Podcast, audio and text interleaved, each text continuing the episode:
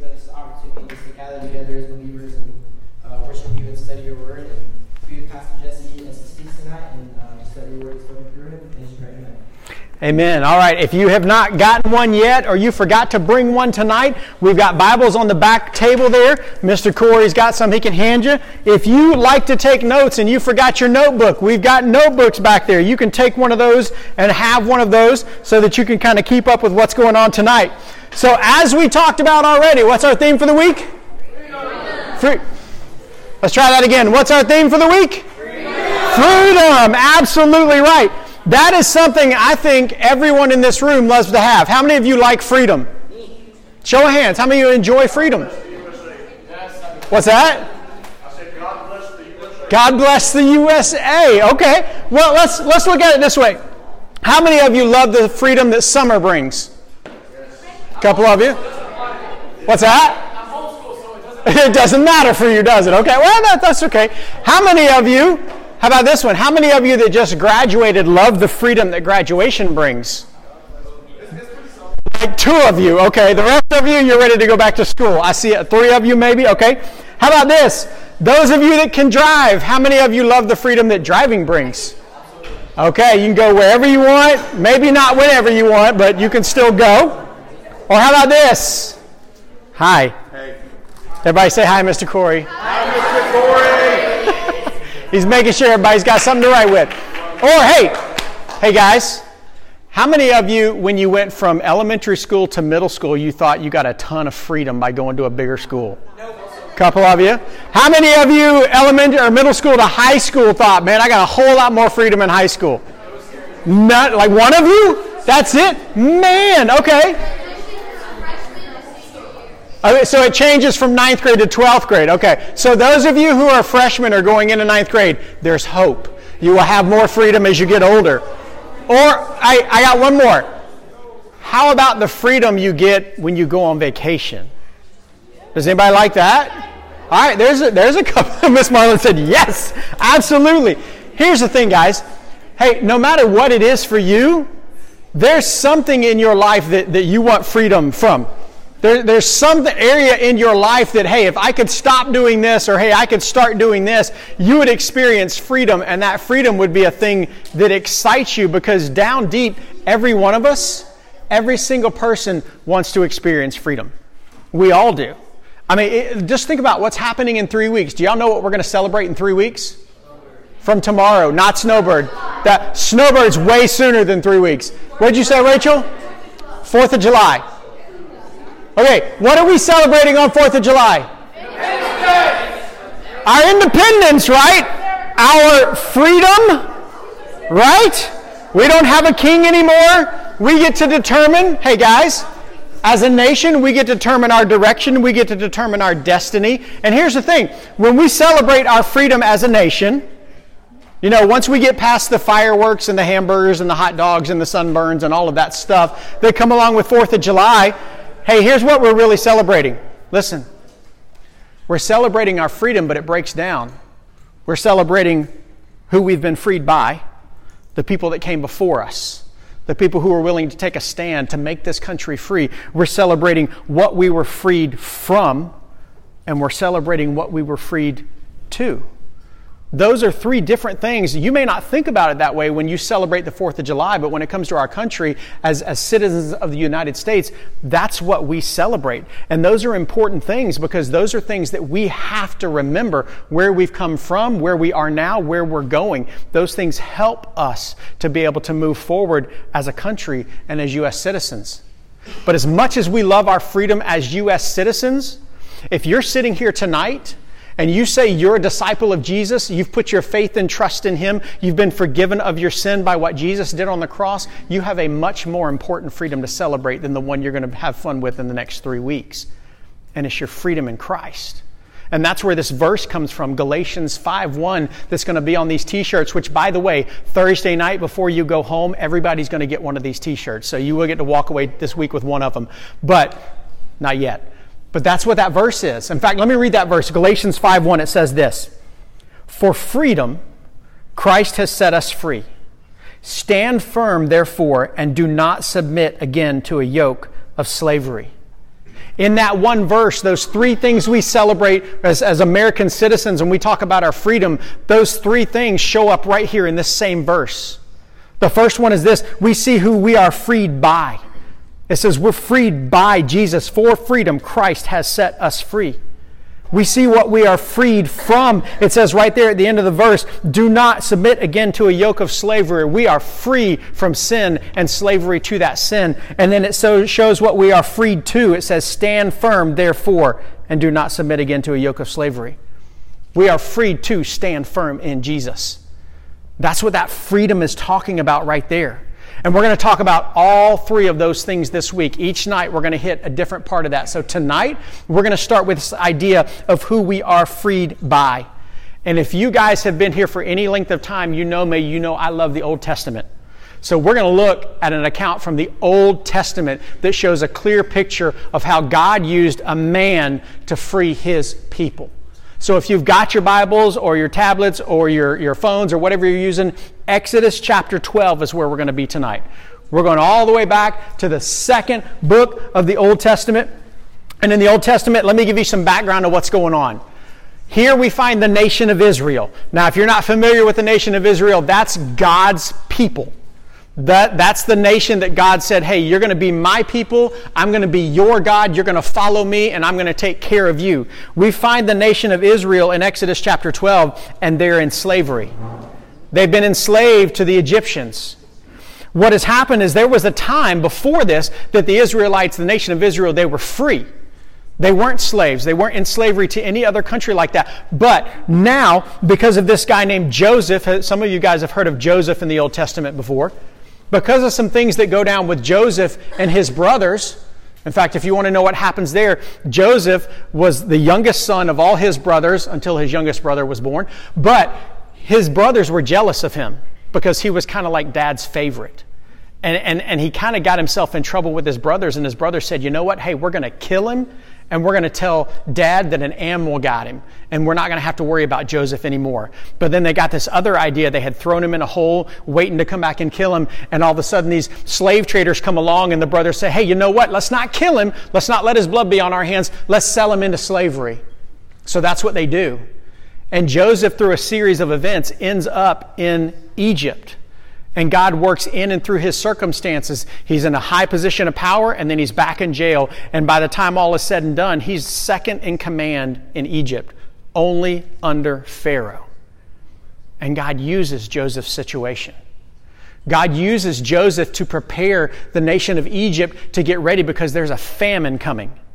And because Joseph is the one that God's got in place, he's able to go through and he's able to equip and make the nation ready to be able to withstand that famine. So they store up food, they get ready for years, and by the time that famine hits, they've got everything that they need. In fact, they've got so much that they can take care of other nations as well. And people start coming to Egypt. And through all of this, Joseph's family, who needs food, comes to Egypt. And the Israelites move to Egypt. And they stay there. And as a people, they settle there and they begin to grow. And Scripture tells us that over time, their numbers get bigger and bigger and bigger until there comes a point in time where the Egyptians say, hey, wait a minute. They could take us over if they wanted to. We've got to do something about these Israelites. So they put them into slavery. They make them work. They make them toil. They make them suffer. They make them their slaves for all of the things that the Egyptians don't want to do, or they think is too hard to do, or they just shouldn't have to do. And that's where we're picking up in Exodus chapter 12. In fact, if you go back, and I won't make you turn there, but if you go back to Exodus chapter 1, listen to this. It says, now there arose a king over Egypt who did not know Joseph. So the Israelites are there, they're flourishing, they're doing well, they're growing as a people group, but then we've got another king, another Pharaoh that steps into place, and he didn't know who Joseph was. He didn't know the backstory. He didn't know that Joseph was actually an Israelite who ended up in Egypt. And listen to what happens. It says, and he said to his people, behold, the people of Israel are too many and too mighty for us. Come, let us deal shrewdly with them, lest they multiply, and if war breaks out, they join our enemies and fight against us and escape from the land. So they're scared. And in verse 11, therefore, they set taskmasters over them to afflict them with heavy burdens. They built for Pharaoh's store cities, Pithom and Ramses. But the more they were oppressed, the more they multiplied and the more they spread abroad. And the Egyptians were in dread of the people of Israel. So they ruthlessly made the people of Israel work as slaves and made their lives bitter with hard service in mortar and brick and in all kinds of work in the field. In all their work, they ruthlessly made them work as slaves. So now they're in this country and they're there for a long time. We're going to see that in just a minute. And they don't have any options. They don't have freedom.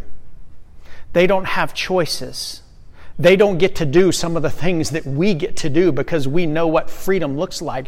In fact, it tells us right here that over time, as you read through, and you can continue reading this story, it goes all the way from Exodus 1 all the way to Exodus 12.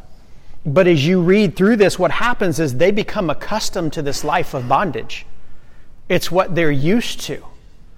Scripture doesn't really tell us. We see a couple different places where we see this idea of freedom and this idea of breaking away from this slavery. But as a people, this is their life. It's not that they didn't want freedom, but this is what they knew, and they didn't see a way of escape. They could not free themselves, but God had a different plan. God raised up a man named Moses.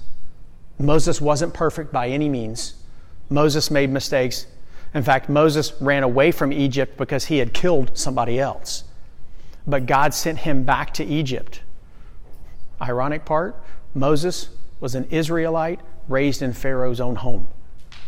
And God used him. And God sent Moses, and through miracles and through plagues, God used Moses to deliver his people, to speak for them, to fight for them, so that they could be freed from that slavery. And then God leads them using Moses out into the desert, and God helps them experience that freedom. But I want you to see in Exodus chapter 12, and that's where I hope you've got your Bibles turned, when they finally see what that freedom is going to look like in their lives. Listen to this. Exodus 12, verse 33. The Egyptians were urgent with the people to send them out of the land in haste, for they said, "We shall all be dead." So God has done some incredible stuff. God has sent plagues. It got all the way to where Pharaoh wouldn't let the Israelites go. And God sent this angel of death over the nation of Egypt. And every household, and this was the Israelites, they had taken the blood of a lamb. They had painted their doorposts. This is why in Scripture it's called the Passover. The angel of death passed over those houses that had been painted with that blood of a lamb. And the firstborn child in that house lived. But for all the Egyptian households, they didn't know to paint that blood. So in every one of those homes, that firstborn child died. And it was that thing that finally convinced Pharaoh, hey, let the Israelites go. In fact, they're scared that they're all going to die. And it goes on here. It says, in verse 34, so the people took their dough before it was leavened, their kneading bowls being bound in their cloaks on their shoulders. The people of Israel had also done as Moses told them, for they had asked the Egyptians for silver and gold jewelry and for clothing. And the Lord had given the people favor in the sight of the Egyptians, so that they let them have what they asked. Thus they plundered the Egyptians. Don't miss what's happening there. God made it possible for the Israelites to say, hey, Egyptians, we need your gold. We need your jewelry because we're leaving and we want to take your expensive and precious stuff with us. And God gave them favor, and the Egyptians said, sure.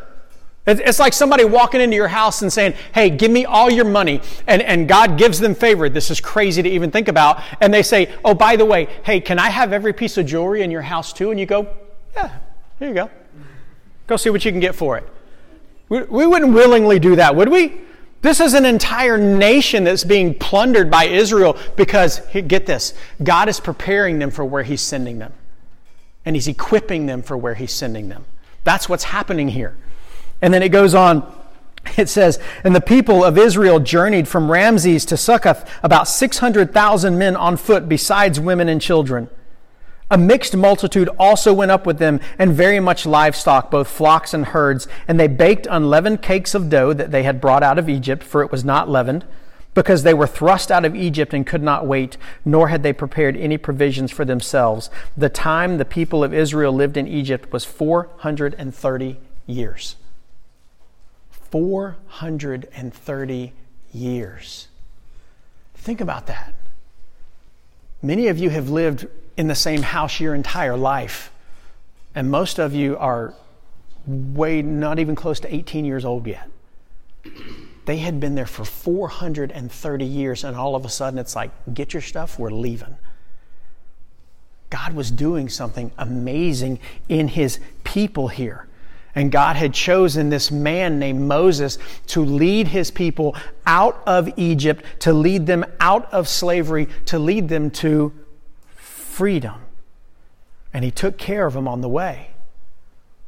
But think about this. The Israelites, they could not do anything to free themselves.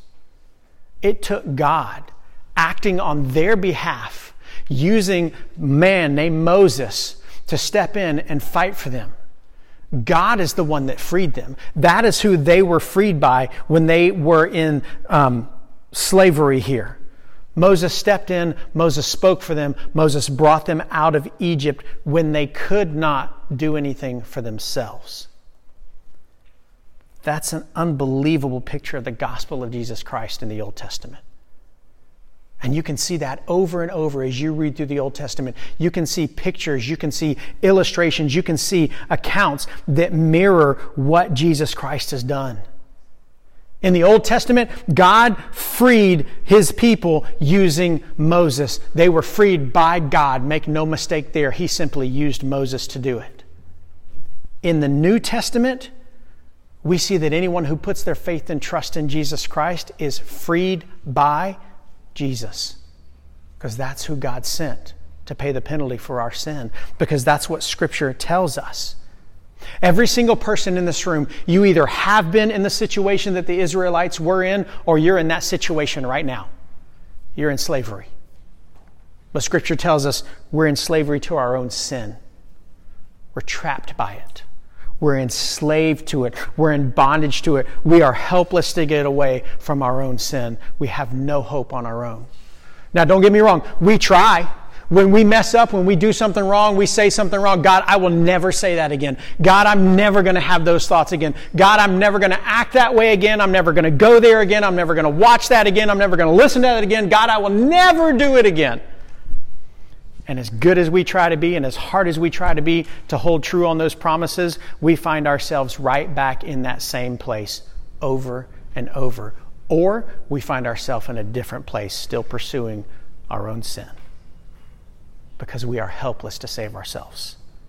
We are helpless to free ourselves on our own effort. And that is why God, much like in the situation of the Israelites, for each one of us, God has had to step in and fight for us. And that's where Jesus comes in. Jesus paid a penalty that he didn't owe to give us something that we couldn't earn. Scripture tells us that. I don't want to tell you my words. I want to tell you what Scripture says. It says right here in Romans 3:23, "For all have sinned and fall short of the glory of God." I even see some of you mouthing that verse. All have sinned. All. It doesn't mean your neighbor. It doesn't mean that kid who sits next to you in class and you just wish they just wouldn't show up the next day because they're so annoying. It means all. It means your parents, your grandparents, your brothers, your sisters, everyone in your family, everyone you love, everyone you've never met, every single person in this room, for all have sinned. All of us. And there's nothing we can do about it. We've already talked about it. I asked this, and I think I mentioned this a couple weeks ago when I talked to little kids about baptism, and we talk about trying to make sure they understand, you know, why they want to get baptized. We start with talking about sin, and I ask them, has there ever been a day where you said, you know what, I'm going to be good today? I'm not going to get in trouble. I'm not going to lie. I'm not going to hit my brother or sister. I'm not going to do anything wrong. And do you get to the end of the day successful? No, some of y'all are shaking your head no right now, because it's not possible. Because no matter how hard we try, we can't escape our own sin nature. For all have sinned and fall short of the glory of God, because we are all trapped in our own sin. And Romans 6:23 tells us this. It says, for the wages of sin is death. It's death. Now, don't get me wrong. We're all going to die one day. Physically, it's going to happen. Lord willing, for every single person in this room, that is a long, long, long way off. But that's not just a physical death. That's a spiritual death. That's separation from God forever. And let me tell you right now, if you are enslaved in your own sin right now and you've never asked Jesus to forgive you, you've never put your faith and trust in Him, you're already spiritually dead. You're born that way because you're born trapped in your own sin. But Scripture tells us that when we put our faith and trust in Jesus Christ, the rest of that verse says, but the free gift of God is eternal life in Christ Jesus our Lord. Eternal life. The free gift of God. Something you can't earn. It's like when your parents buy you Christmas presents. You don't earn those presents, do you? No. They buy them for you because they love you. They buy them for you because they want to see you smile. They want to make you happy. Maybe they give you a lawnmower. They want you to work. I don't know, whatever the reason may be. But at the end of it all, it's because they love you. You don't earn those gifts. You don't deserve those gifts. And that pales in comparison to what God has done. Scripture tells us He sent His one and only Son. I love every one of you. I have 3 children. I'm not giving them up for any of you. Sorry. God sent His one and only Son. His one and only Son. To lay down His life on a cross. To take a punishment that Scripture says right there, we owed. I can't fix me, and you can't fix you when it comes to sin, because none of us can free ourselves from the slavery that we're in. It is only the love and mercy and grace of God sending His Son Jesus to die on a cross, paying the debt that you and I cannot pay. That is the only hope we will ever have, to be freed from the bondage of our own sin and be freed by Jesus Christ. The Israelites, they were trapped with no hope, but God made a way where there was no way.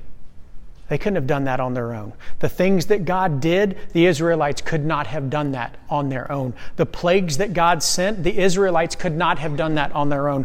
Parting a Red Sea and walking out of Egypt and then watching the sea come back down on the Egyptians as they're chasing them, the Israelites could not have done that on their own.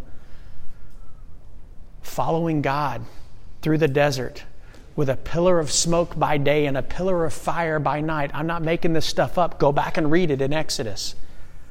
They could not have done any of that on their own. It took God acting on their behalf and going before them in order to make a way for them to be where God wanted them to be.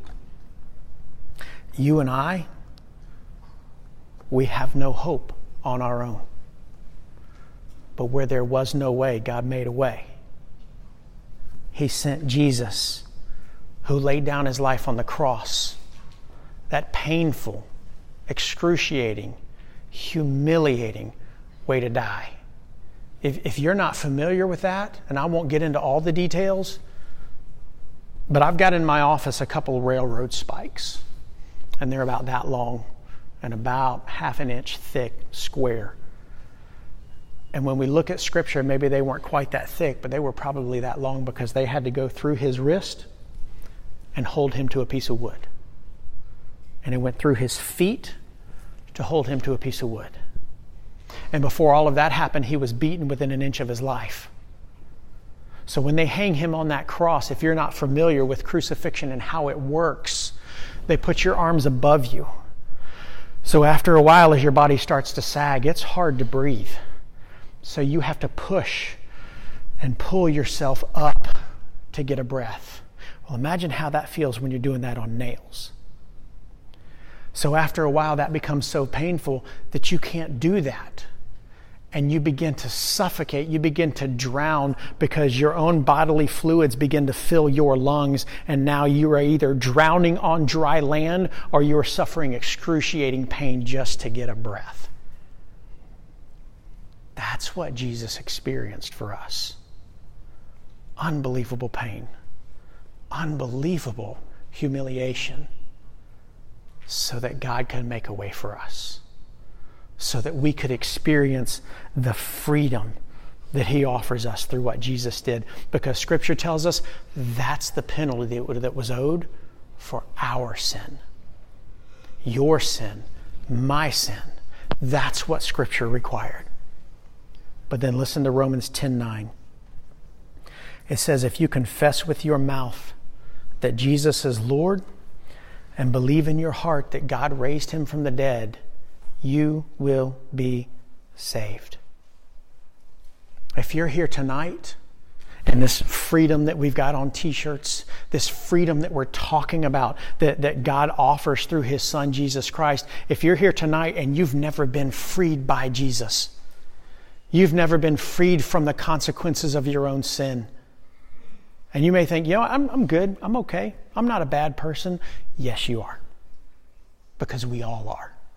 And there's nothing we can do to fix it. If you have never put your faith and trust in Jesus Christ and asked Him to forgive you of your sin, you can do that tonight. That verse right there, Romans 10:9, if you confess with your mouth that Jesus is Lord, believe in your heart that God raised Him from the dead, you will be saved. You need to start by admitting that you're a sinner. Because you are. Because we all are. And that's hard to admit. We don't like to admit that we can't do something. I don't like to admit, if I have something in front of me and I'm supposed to do it, I don't like to admit defeat. I want to do it. I want to try again until I accomplish it. But no matter how hard we try, we can't free ourselves from the consequences of our own sin. We can try to be good. We can give money. We can sing the songs. We can go to church. We can help little ladies across the street and not kick dogs. All of those things. We can try to be good, but we will fail. Over and over. Admit that you're a sinner and that you can't fix it. Believe that Jesus Christ died on a cross for your sins because He did. Now, I understand it's hard to believe something when you're not sure if it's true. Well, then I challenge you to do this. If you're not sure about who Jesus is and what Jesus has done, pick up this book or a copy of your own and start reading it. Start in the book of John and see who Jesus is and see what Jesus did. And it'll be real easy for you to believe it's true because it's right there in black and white. Believe that Jesus died on the cross for your sins because He did. Believe that one day He's coming back for His people, the ones who have put their faith and trust in Him, and confess Him as Lord and Savior of your life. That means you accept what He has given you. You know that He has given His life so that you could be freed by Him, and confess, Jesus, you're in charge. My future, my now, everything I'm trying to plan, what I want to do, what I want to be, Jesus, you're in charge. And I'm going to follow you with the rest of my life. When you do that, Scripture tells us in that moment, you're freed by Jesus Christ. You experience the freedom that Galatians 5:1 is talking about. And you can do that right here, right now, tonight. You can experience that freedom sitting right where you are, that is unlike any freedom you have ever known. I promise you, it's way better than any freedom you could ever experience as a member of the United States of America. It's freedom in Christ. You can be freed by Jesus for once and for all. And if you're ready to do that tonight, you can talk to God right now. There are no special words. Admit you're a sinner. Believe that Jesus did what He said He did. Confess Him as Lord of your life. Scripture says you are forgiven. Use your own words. There's no magic words. But if you're here tonight and you've never done that, and I don't mean, hey, you did it because all your friends were doing it when you were younger and you thought it'd be really cool to get that Bible when you got baptized, so you went down and said you made that decision, and yet your life has not reflected anything about a life following Christ from that moment till now. Maybe it's time. to ask God to forgive you of your sin, to be freed by Jesus Christ and experience the freedom that He offers and only He can offer. And if you do that tonight, if you decide to do that, we would love to celebrate that with you. In just a minute, we're going to get up and we're going to sing a couple more songs before we go outside and we have fun.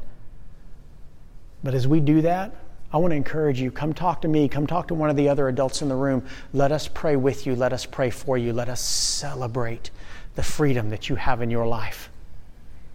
If you're here tonight and you know you've made that decision, you know you've been freed by Jesus, and you know what that freedom feels like because you've been living in it day in and day out, then I want to challenge you, take a moment and thank God for that.